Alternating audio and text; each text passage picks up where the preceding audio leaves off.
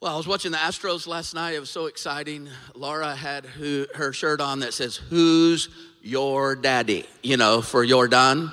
And uh, she's been rooting for him the whole time because she loves like Cuba and Latin America. And when he hit it out, that's she's going, Yeah, yeah, who's your daddy, right? You know?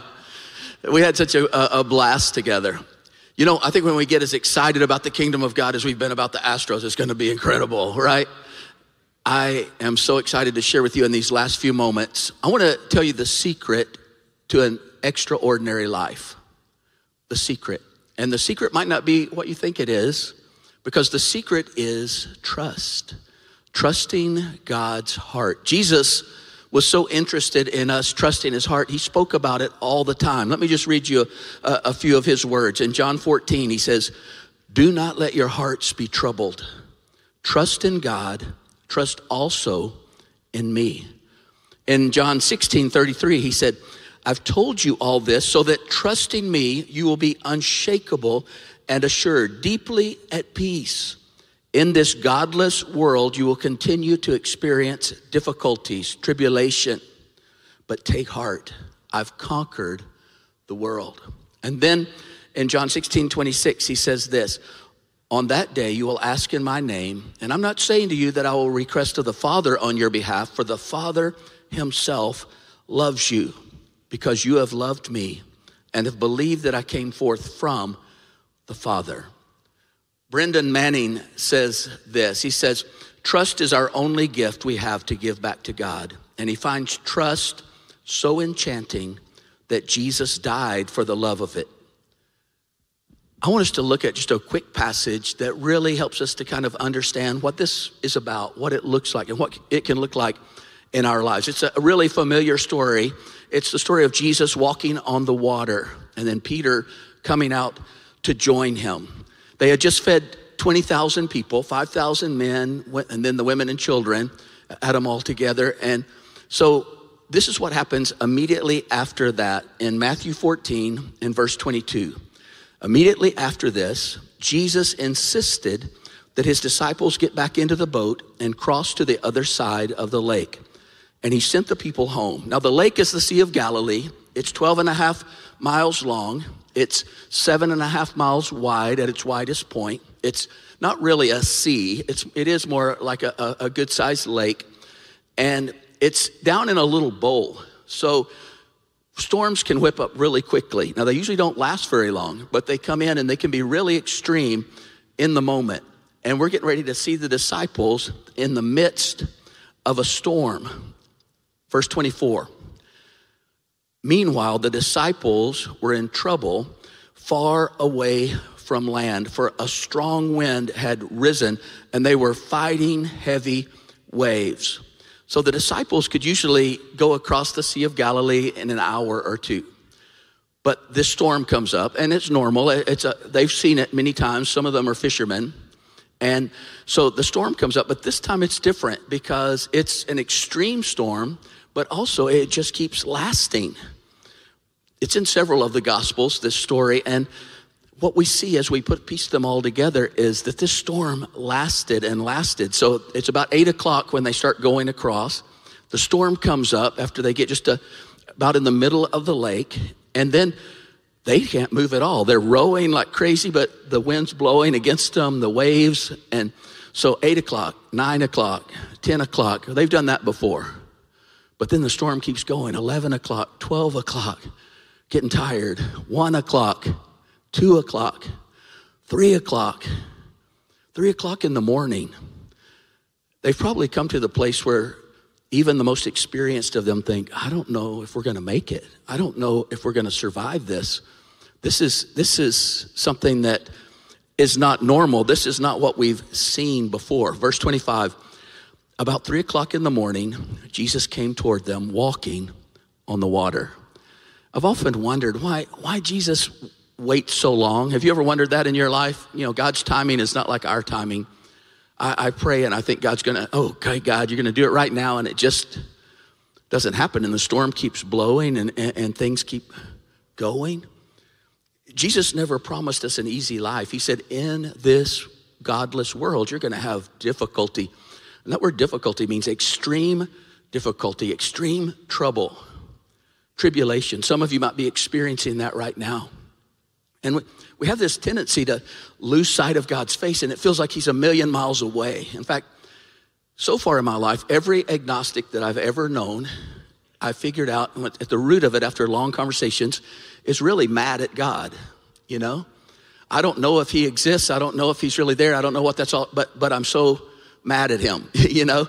It's kind of what the bottom line is, even if we don't admit it to ourselves, because maybe he disappointed us at some point. He didn't come through when we thought he was going to come through. He didn't do what we thought that he was going to do. In Mark's gospel of the same, uh, uh, the account of this same story, he adds, Jesus saw that they were in serious trouble, rowing hard struggling against the wind and waves. So Jesus has gone up in the mountains to pray. He sends the disciples on. And, and, here's the crazy thing why are they in the storm? The first verse says Jesus insisted that the disciples go. You know, a lot of times we think, I'm in this storm, but I, I, I just, I feel like I must be out of God's will or something. When sometimes when you're in the very center of his will is when the strongest storms come and the most difficult times come. And you think, what is, what is he doing? You know, where is he? I can't see him. God, it feels like you're a million miles away and it just keeps going. And you're praying and you're doing and, and you know what happens a lot of times? I think what God does, he lets us kind of come to the end of our resources, to the end of ourselves. Because some of these disciples, I mean, they were expert fishermen. They, they had done this before. Oh, yeah, storm, we got this. We can handle this. But probably somewhere around 2.30 in the morning, they were going like, we don't got this, you know? And we come to the end of ourselves. A lot of times, humanly, we start thinking about suicide or something. And in a crowd this big, there's probably some that are in that boat right now. But that's not what God, God's saying. Come to the end of your resources. When you're flat on your back and all you can do is look up, God says, now you're in the place for a miracle to happen. Now you're in the place to step into me and watch me in action. And so I think that's why he waits sometimes for us because he wants us to come to the end of our own resources. We, we think we got this, we think we can do it, you know. But Jesus was watching them the whole time. They had lost sight of him. They're probably out there going like, he sent us out here to die or something. You know, he didn't even come. He probably knew this was coming, right?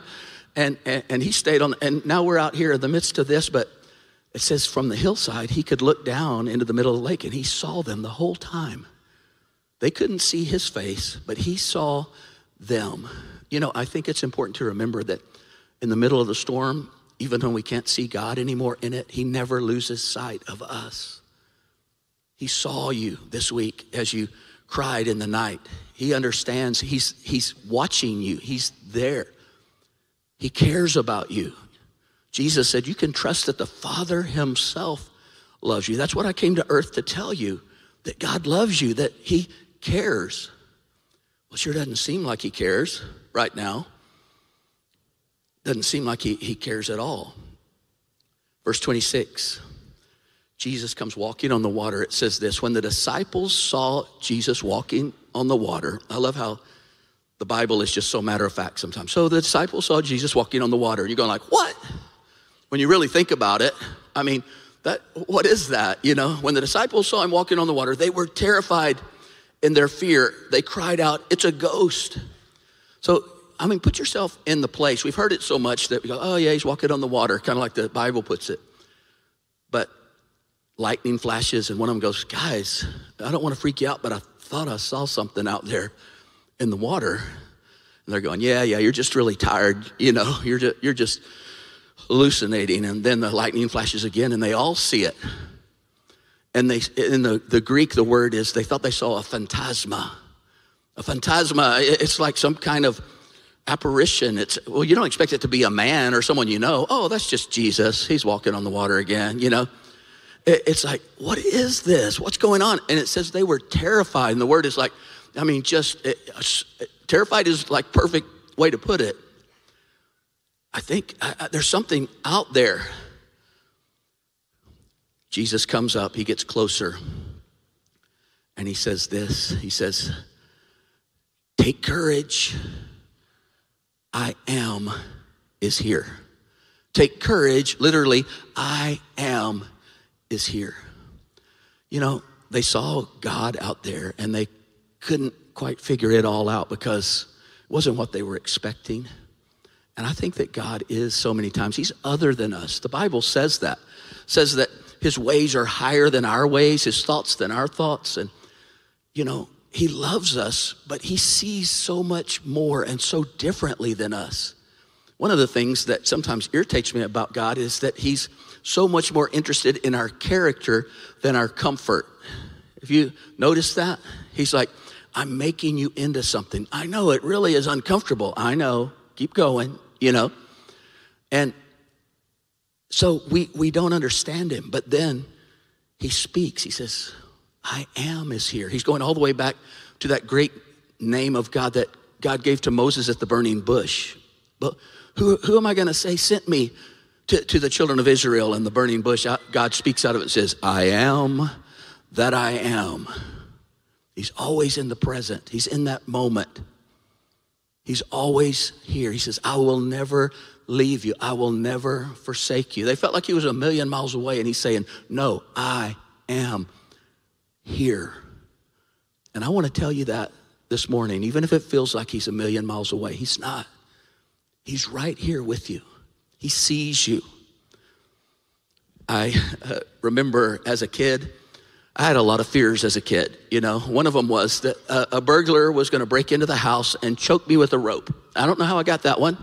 My, my fears were specific. You know, I didn't do little kind of like general fears. That was for everybody else, you know. So when I got up at night to use the bathroom or something, I would put my hand right here. You know why? rope can't get you, right? I still do that sometimes, but um, you know, it was such a brilliant move, I thought.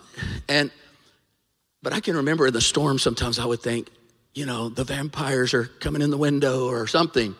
And, and, I would run and jump in mom and dad's bed, which they loved, I'm sure. And but dad would always grab me and say, It's okay, I'm here. And I thought, oh, I'm safe. You know, the vampires would have to go through him, like that would be a problem. But, you know, have to go through him to get to me. I felt so safe. That's what Jesus is doing here. I am when we run to Him, when we say, But you're here, you're here, that makes all the difference. Verse 28 Then Peter called to him and said, Lord, if it's really you, tell me to come to you walking on the water, which seems like strange to me a little bit, you know? Like Jesus is right out there. He says, Lord, if it's really you, well, if it's not him and he says to come, what are you going to do, you know? But, but I, I realize God's trying to teach us something even in this. Peter is so impetuous. I mean, he's always, you know, sometimes he, he just, he nails it and he says just the right thing. And God says, Jesus says, God's revealed this to you, Peter. And other times he said, get behind me, devil, you know, of things that he said. Because when I was first believer, uh, first a believer, I, I would just kind of depend on impressions, you know, that these impressions that I would feel. That must be God. And I was all over the place. I remember, you know, our, Laura's dad, when, when we were first married, someone said, What is Mark going to do? And he would go, Only God knows. And then he'd say, like, and I'm not sure God knows, you know, because I was just everywhere. Peter was like that. But I learned that if God really wants me to do something, it's not going to be just a momentary impression. He'll keep it in my heart, it'll keep building. He'll, he'll show me in His Word. He'll confirm it. He'll bring other people in and say, yeah, that's what God wants to do. So I got a lot more consistent. That's what Peter's doing. God, Jesus, he would have just jumped over the boat and run to Jesus, you know, in the past. But if it's you, tell me to come. I want to make sure I'm, I'm doing what you ask me to do. And I think Jesus smiled in the darkness. And next verse says, He says, Yes, come, come. Now put yourself in Peter's place for a second. You know, we've heard it so much, we don't think a lot about it, but there's gale force winds. There's waves big enough to like tump the boat, basically. And he's gonna step out in the water. I always, you know, how do you walk on the water like that? You know, you always think of Jesus and it's always calm, you know, he's walking on the water. No, it was this giant storm, giant waves. Is Jesus like surfing the water? You know, what is it? You know, how does it work? I don't know. Imagine it must have been like a calm place all around him, you know? So what does Peter do? he gets out of the boat. Is he scared? I would imagine. But Peter has learned a truth of life that we as Americans need to learn. And that is, you can't walk on water if you don't get out of the boat. The boat is our comfort zone. And a lot of us, you know, we're real good at kind of staying in the comfort zone and sitting on the couch and saying, God bless me and bless the things I'm doing. And God's going, I've got these great endeavors I want you to be a part of. I've got adventures that I want you to be a part of. It's going to risk everything. Have you ever risked everything for the kingdom of God? It's, it's this amazing feeling. I remember when we went to Mexico City and, you know, people were going, Are you taking your kids? You know, we were going as missionaries and we're going, like, No, we're going to leave them behind. No, yeah, we're taking them. And, and uh, we didn't know what was going to happen. Just breathing the air was like smoking 13 cigarettes, you know? The, the board that was sending me said, You know, what do you do when you get stressed? I said, Well, in Mexico City, I'm just going to get a straw and walk outside. It's better than, it's like having, you know, calm your stress with a little 13 cigarettes, I guess. But it's, it's like, they didn't laugh at that, like y'all didn't laugh at that. But, uh, you know, here, here's the thing I, I didn't know what it was going to cost us, but it was amazing what God began to do in Laura's life, in my life, in those moments as we were walking the edge of risk. You got to get out of the boat.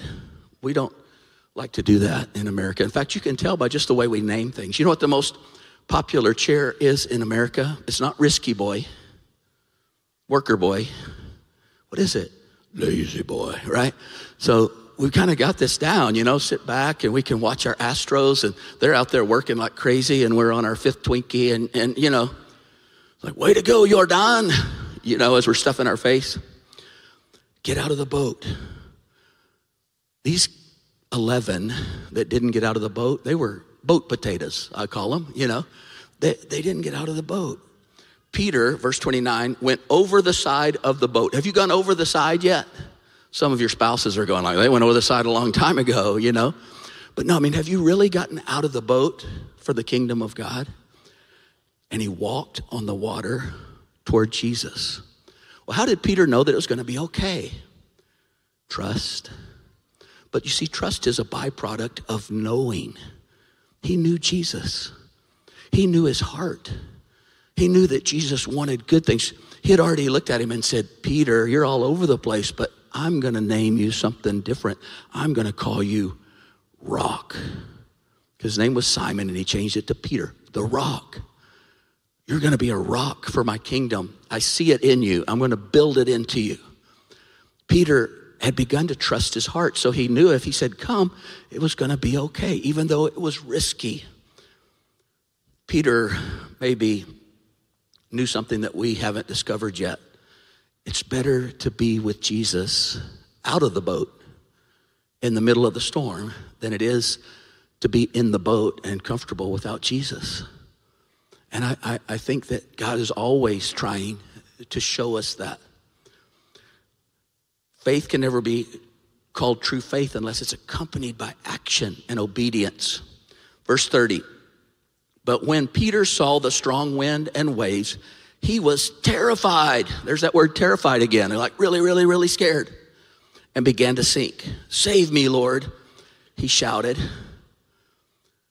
Now, it's interesting because the storm's been raging for hours, and Peter knew it was raging when he got out of the boat. But when he got out of the boat, he's looking right at Jesus and he's focused on Jesus and he hears his words and he's believing what he said. But then it says he started looking around. Have you ever done that? You know, like I'm walking with God, I'm doing pretty good, but oh my gosh, that is a tidal wave. you know, I remember taking my little uh, Maltese dog to the beach when we lived in Cancun, and she had never seen waves, you know, so she kind of was in the water and thought it was kind of cool. And so she's watching, and she just watches this wave come up. Till it, she never got back in the water again because the wave went right over. She did not like it at all, but I thought it was funny to watch her face, just watch the wave go all the way over. Some of you feel like that. He starts looking around and he's going like, "Hey, I know me. I'm just a regular guy, a fisherman. I should not be here in this deep, dark water in the midst of this howling storm." And he takes his eyes off of Jesus and he starts to sink. I think one of the definitions of faith is simply concentration on Jesus, focusing in on him. That's why we love to sing these praise songs because it kind of pulls your eyes up. Some of you go, I feel so much better when I come to church and we sing those songs. I don't know why. Why is because you're starting to see God. You're looking above your circumstances. You're focused in on the right thing because we look at our circumstances and we forget God and we start to sink. That's exactly what happened with Peter. Now, before you get too down on Peter for sinking, remember there's still 11 other guys in the boat. They didn't even get out of the boat. And, and so Peter's sinking, but these boat potatoes, you know, they're just still sitting there. And it's easy to criticize. Look at that boy sink, you know, sinking like a rock. Knew he couldn't do that. It's easy to criticize, right? But see, it's so interesting to me because it's not the story that we remember forever. Bartholomew walking on the water because he didn't get out of the boat. It's not Matthew walking on the water, even though he wrote this. He didn't get out of the boat. Not James or John. It's Peter walking on the water, even though he sank. I think that as he's sinking, he prays the shortest prayer in the Bible Save me. That's a good prayer, right? It, and, and it's a good thing it was short because if it had been like eloquent, like some of us try to pray, he'd gone like, Oh, thou great blah, blah, blah, blah, blah, you know. You don't have time when you're going under to, to have an eloquent prayer. God's not expecting an eloquent prayer. Some of you throw a few expletives in, you know. Just, I'm sure God just goes, I'm just going to pretend you're saying my name, asking me something, you know, but I'm hearing you. I still hear you, okay? It's like, I know, I know what's, what's going on. When you're going under, you don't have time for long prayers, but what we're going to see is a hand comes through, reaches out and grabs him and pulls him up out of the water. And I think the message is going to be clear. As long as Jesus is one of many options, he's really not an option. As, as long as you can carry your burden alone, you're probably going to try to carry your burden alone. So God allows these circumstances that are so overwhelming that we have to look to Him. And when we're flat on our back, he says, Don't be contemplating suicide. What I want you to contemplate is just throwing yourself completely onto me. What have you got to lose now? What have you got to lose at this point? Throw yourself onto me. Save me, Lord. Save me. And the hand reaches out. You know, I can't tell you how many people that used to come to community of faith that I, I, I reach out to when I see them in the grocery store or someplace and I know they've fallen on their face. I know their story. And I just said, We miss you so bad. Come back. Oh, I don't know if I could show my face. No, come on back. If you're listening at home right now and that's you, come back. There's a hand reached out, not fingers pointing, because we're all in the same boat. Jesus reached out his hand. You know, some people sit around and go like, well, I'm just you know, they'd have been Peter, they'd have gone like, well, this is too embarrassing. I'm just going to go under now and drown. You know, the truth is, some of us would rather drown than even tell anybody else that we need help. I know that because some of you are drowning right now, and you came in this morning. How you doing? Hey, how about them Stros? But you're going under for the last time. Really, it's your hand is up, going down for the last time. Don't just go down. Let us walk with you. Let us be with you. Call out to God. When, at the end of the service, there'll be some people to pray for you right up here at the front. Come up, pray with them. Call our counseling center. We can do this together, and God is reaching out his hand. He's using the church to do that. Th- verse 31, here he goes. Jesus immediately, immediately, I like that. He didn't go, that's pretty funny, Peter. You're going under he just, he compassionately, immediately reached out and grabbed him. And it says here in our English, it says, You have so little faith, Jesus said. Why did you doubt me? That sounds really rough, doesn't it? As we try to translate from the Greek, but it's not always easy. That's, that's true. He said that, but it wasn't like that. You see, in fact, you have so little faith, five words in English, it's only one word in Greek. little faith. Little faith. I think it's a whole different look. I think, you know, Jesus loved to give nicknames, you know, like he called Peter, he called Simon Peter the rock. He, he looked at James and John and they said, We need to call down fire on these people that don't accept you and don't believe in you. And he called them the sons of thunder, the thunder boys, you know. I think he's looking at Peter in that moment and go, Oh, little faith. Little, is a nickname. Little faith. Is that what he calls us? Oh, little faith. But I think he has eyes of love when he does it. He's not, no, why you have so little faith. Puny, puny, puny, you know? He's going, no, oh, little faith, why did you doubt me? And I don't think he's saying, why did you get out of the boat? What audacity. Because he already said, yes, come. He's smiling, yes, come. I think he's saying to Peter, Peter, you did so good. You got out of the boat. And yeah, you got your eyes off me for a minute and you fell, you're sinking. But why did you doubt that I wouldn't reach out and grab you? Why did you doubt that I wouldn't still love you? Why, why did you doubt that I wouldn't save you?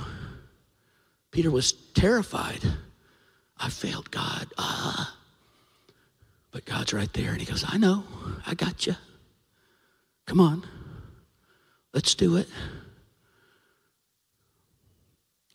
Let's do this. I've got you. Why are you doubting that I still care? Why are you doubting? You thought it was performance based acceptance? Oh, you grew up with that. I got that. But that's not what I'm like. You could never perform for me. I just love you. I love you because I love you, because that's who I am. I love you. And I'll never stop loving you. And I don't love you less right now as you're falling on your face than I did when you were standing before a bunch of people talking about me. I just love you all the time. Why did you doubt that I wouldn't reach out and grab you? Little faith.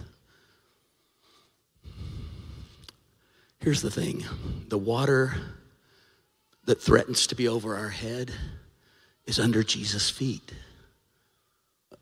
those circumstances that so overwhelm us when we encounter the, the storms of life, the situation, no matter how painful, it's under God's control. Now, I'm telling you, God is other. I mean, there are things that I've done. Even when we went to Mexico City, there were some things that we faced that I was like, God, we're here for you. I can't honor what's going on here. That we faced with our own board and other things that I expected it to come from outside crime and all that. It's like, no, I got most discouraged with my own people. God, I don't understand. But He works in the midst of all of it because He's doing something in us. He doesn't need us, He just loves us. And He says, I don't call you servants, I call you friends, sons, daughters. And I just want to walk with you. Don't forget that. Don't think it's about serving me and you didn't work out and I don't know what's God doing. It's about me and you and our relationship. 32. When they climbed back into the boat, the wind stopped. Now, this is Jesus sets foot in the boat and poof, just flat as glass, no wind. Then the disciples worshiped him. You really are the Son of God, they said. See, it's like, oh, yeah, okay, circumstances are good. You really are God. But you know what? He was God all that time. He was God when they were rowing, He was God when they were sinking. He was God when they didn't understand what was going on. Oh, it's all good now. Yeah.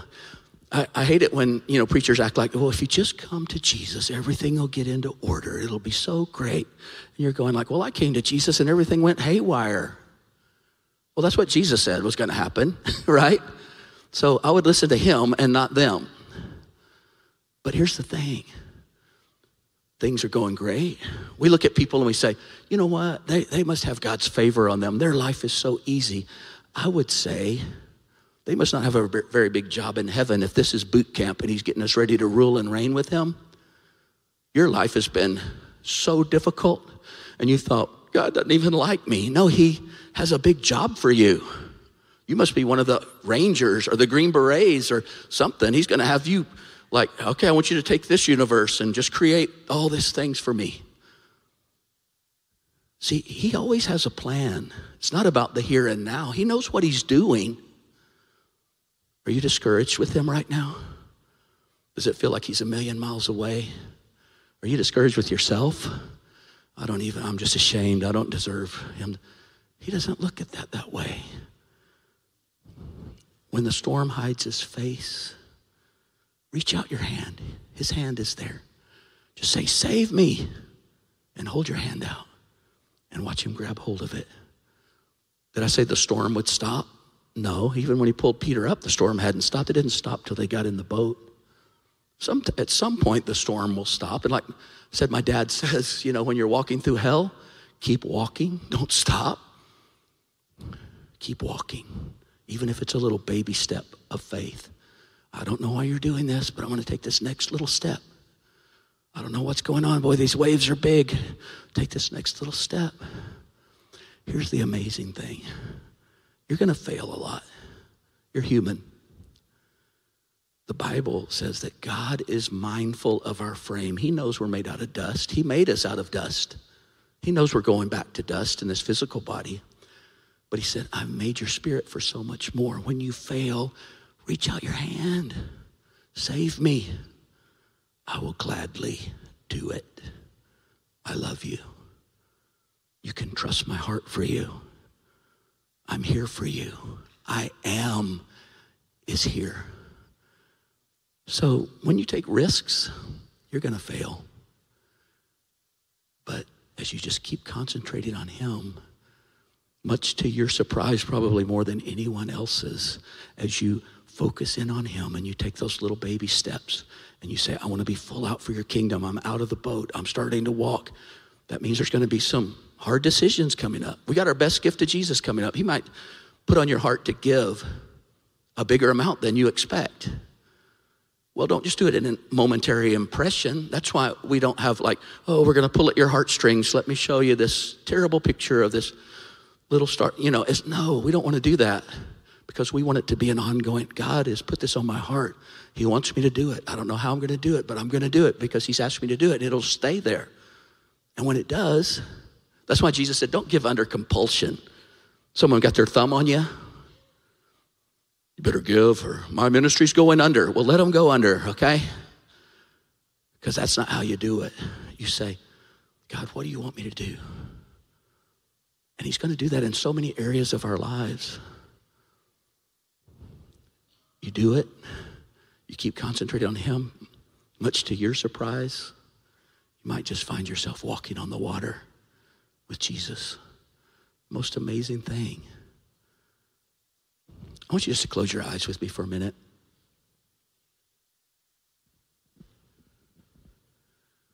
I am is here. It feels like you're a million miles away. I'm not. I'm right here.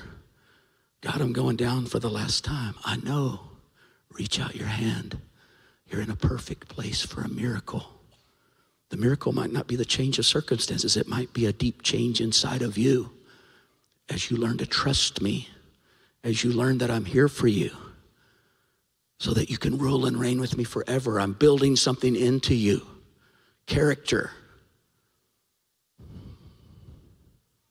I am is here. Maybe just physically right now, if you're in that place, you just reach out your hand, maybe just a little reach. You don't have to show it to everybody if you don't want to, but reach out one of your hands in front of you and see if he doesn't take it. Just reach out. That's good. Do it. I see you. Do it. He's got you. Save me. Jesus, you're so faithful. Help us to trust your heart. Father, you yourself love us. That's what Jesus came to tell us. It's the most amazing thing. So, God, as we step out of the boat right now, as we reach out and you grab our hands, as we've gone down again, I say, Come, kingdom of God, up on us, be done, will of God, over us, and let nothing stop what you have in mind for us We ask in the powerful, almighty name of Jesus, the name above every name. Amen.